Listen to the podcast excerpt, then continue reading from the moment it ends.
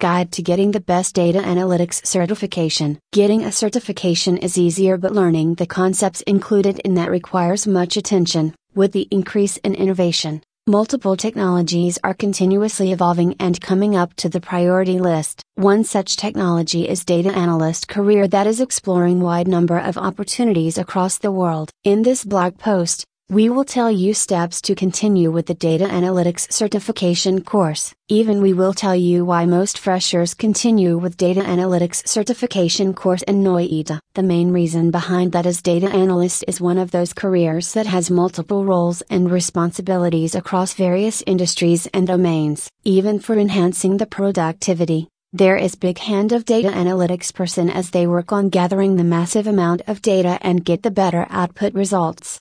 5 Simple Steps to Become a Data Analyst. Research on data analytics skill set. Register for data analytics online training or offline training. Start polishing your skills and work on projects. Build a portfolio of your work. Start applying for entry level jobs using LinkedIn. Why you should start a career in data analytics field. Every organization's primary focus is data, as it contains all the information tasks that has been done in past present and to be done in future. Organizations in different fields needs a data specialist who collect data, analyze the data and extract the meaningful information and works on solving issues.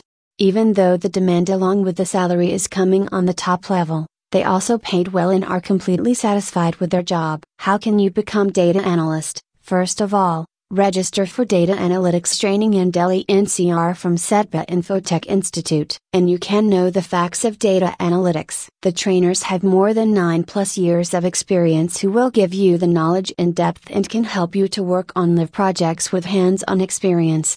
Next step is to start building your skills, whatever you will learn in the training. You need to start polishing all those things by implementing on your project. Once you work on multiple projects, the next step is to build portfolio of your work and show in that what you had learned and on what things you worked.